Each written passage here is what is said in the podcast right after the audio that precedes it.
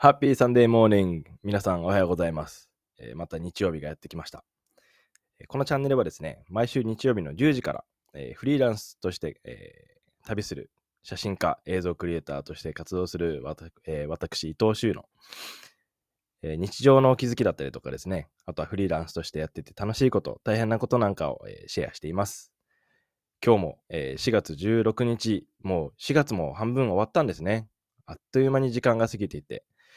えー僕が屋久島在住なんですけれども、3月16日に屋久島を出発して、えーちょうど今日で1ヶ月が経ちました。まあ1ヶ月という、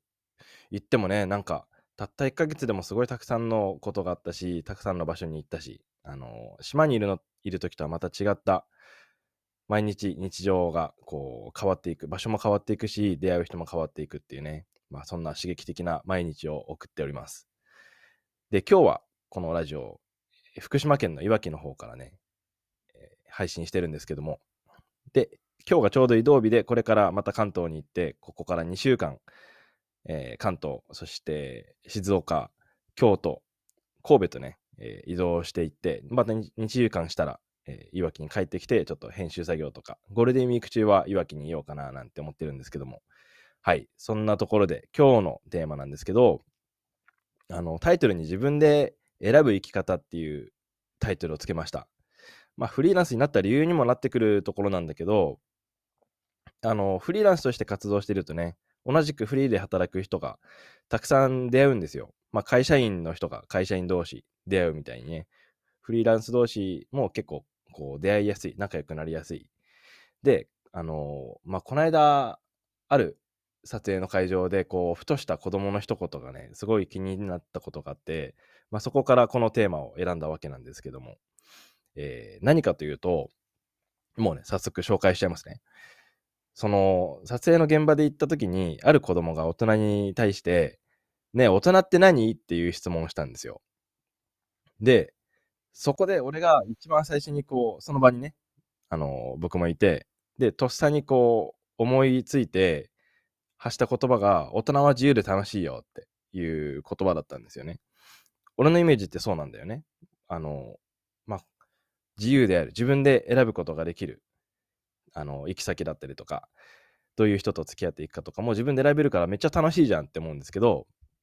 でもその時の周りのいた人のこう反応がすごく迷っていて、悩んでいて、大人ってなんだろうな、みたいな。いや、俺も答えがまだわからない。あの、俺の、俺よりももっと年上の人とか、いろんな人がその場にいたんですけど、まだ、俺も大人ってよくわかんねえや、みたいな。多分ね、すごい真面目な方で、大人っていう一言に、その自分自身の大人のイメージだけじゃなく、こう、社会の大人のイメージとかね、そういうのもこう、組合わせていくと戦争やってったりとか、あと、まあ政治とかね、本当にいいことやってるのかな、この人みたいな政治家がいたりとか、そういうことも含めて、大人ってどうなんだろうな、子供に対して恥ずかしいんじゃないかな、みたいな、そんな意識がもしかしたらあったのかもしれないんですけども。まあでも、みんなこう、見事に、大人ってなんだろうっていう風になっていて、で、その時に、あの、あ自分のこう思い描いてる大人のイメージって一般のこうやってね、人たちともちょっと違ったりとか、まあ人によってもちろんね、違ってくるんだなっていう風に思って、なのでちょっとこれをシェアしようかなって思ったんですよ。というのも、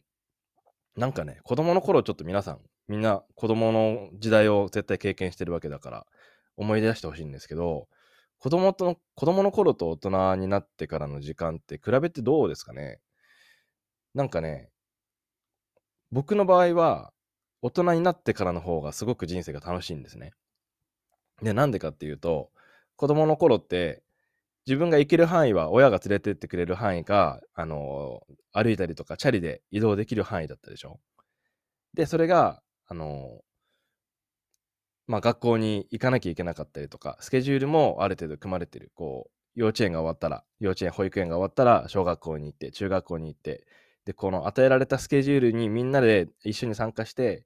テストをやれって言われたら勉強させられて、で、それを受けさせられる。全部こう、受け身だった子供時代。めちゃめちゃ嫌だったんですよね、俺。なんかこう、もっと遊びたいのにとかあるじゃないですか。もっと遊びたいのに、あとこれが食べたいのにとか。でもその自由が、親の一言とか、周りの大人の一言で、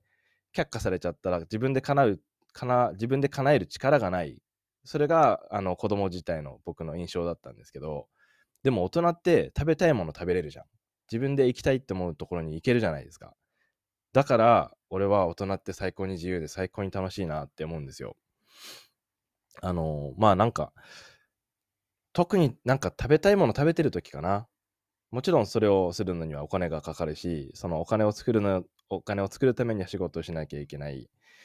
でもまあ仕事もあの楽しんでやりたいっていうふうにですね、思って、30歳になった時に僕は写真家として独立をして、えー、それで生活してるんですけども、まあその対価を払って、でもそれをこう得られた時の感動、めちゃくちゃうまいじゃんって言って、めっちゃこんなうまいもの、もう食べたいタイミングで食べたいものを食べれてめちゃくちゃ幸せだよねっていうふうに、あの、すごく心の底から思うんですよね。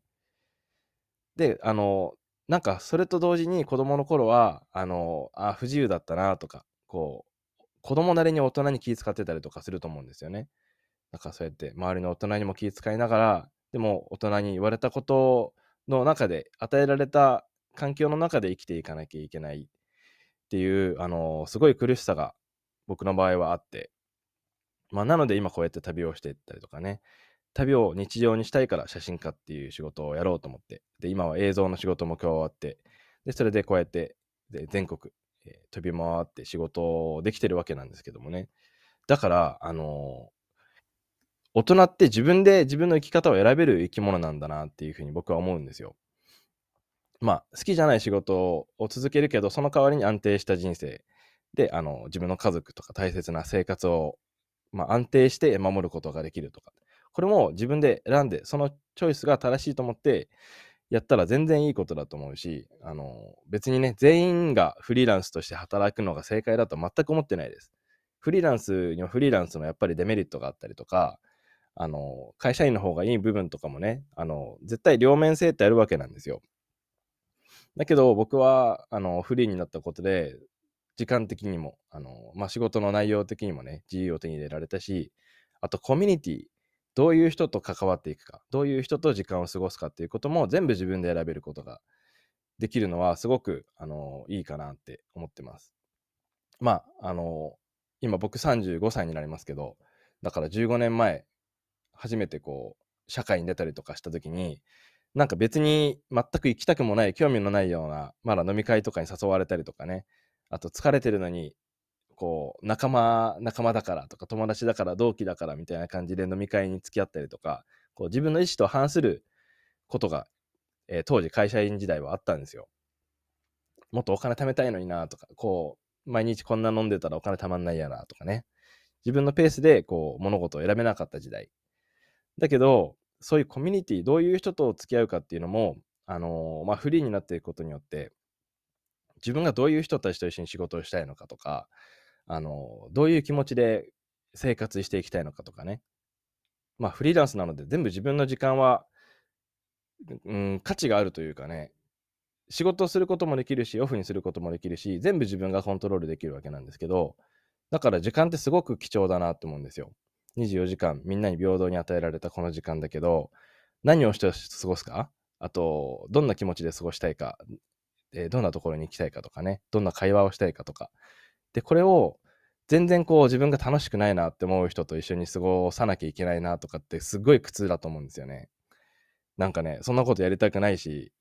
で、えー、まあそうだね。まあそんなこと思います。だから、えー、フリーランスになった理由っていうのはやっぱりこの自由な部分なのかなって。自由を求めて僕は海外に行ったんですけど、その自由って別に海外にあったわけじゃなくて、自分のあの働き方、どういう人生を生きたいかっていう自分にかかってたんだなって今は思います。はい。なので、なんかね、そうやって、あの、子供目線で大人ってどうなのって、大人になることがすごい不安だった時期とかも僕はあったんですよね、子供の時に。だけど、実際になってみたら大人ってすげえ楽しいよって、あの、なるの、時間の問題だからみんな。大人になったら自分でやりたいこともう思いっきりできるからすごい楽しいから楽しんでねみたいな感じに言える大人が周りに増えていったら子供ももっとね、未来に対して希望を持てるんじゃないかな、なんて、えー、そんな風に思いました。まあ、あの、現実をね、教えてあげることももちろん重要なのかもしれないけど、でもなんかこう、子供の頃から現実って別に知らなくていいよなって。じ現実ってその生きていく過程で絶対に見ていくしでそこでどう乗り越えるかっていうのはもうその人次第なので自分の経験が今の子供たちに当てはまるかどうかだってわからないしまあそもそもねすごいスピードでこの世界が変わってますからまあなんかそういう押し付けは別になくてもいいんじゃないかなって。だからもうその人がその人なりに楽しめる人生を過ごしてもらえたらいいんじゃないかなっていうふうに思います。まあ、これは大人も子供も含めてですけども、はい、えー、そんな風に思ったので、えー、今日は自分で選ぶ生き方ということで、まあ、フリーランスになるぐらいだからね、あのー、なんだろう、仕事が全く楽しくないっていう人はあんまりいないんじゃないかなと思うんですよ。まあ、自分がこう、秀でてるものがあったりとか、ここは自分が得意だったりとかっていうものを仕事にするのがフリーランスだと、ほとんどの場合は思うので、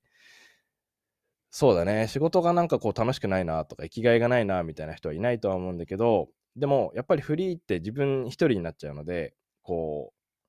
応援してもらったり評価してもらったり、あとこう叱ってもらったり、失敗した時に責めて、責められたりとかすることもなくなるじゃないですか。まあ直自分の目の前にいるクライアントが、まあそれを唯一あれかな？こうフィードバックをくれるっていうか存在ではあるけど日々の業務とか仕事って全部一人でこなしていくのでそういう孤独感はあるかもしれないんですけども。まあでもこれもねあのー、ついこの間自信ってどうやってつけるんですか？みたいなことをあの聞かれたりとかなんで周さんってそんないつでも安定してるんですか？みたいに聞かれたりとかするんだけど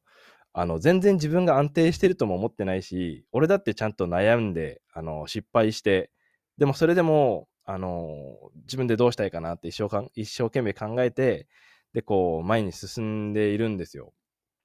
まあ、なので、まあ、そこがフリーの難しさではあるかなと思うけど、えー、なので、今日はここで終わりになりますけども、えー、エピソード39では、自信の持ち方というのかね、付け方というのかね、ちょっとタイトルこれから考えますけどね。なので次回の1週間後のラジオでは自信についてちょっと話していきたいなって思います。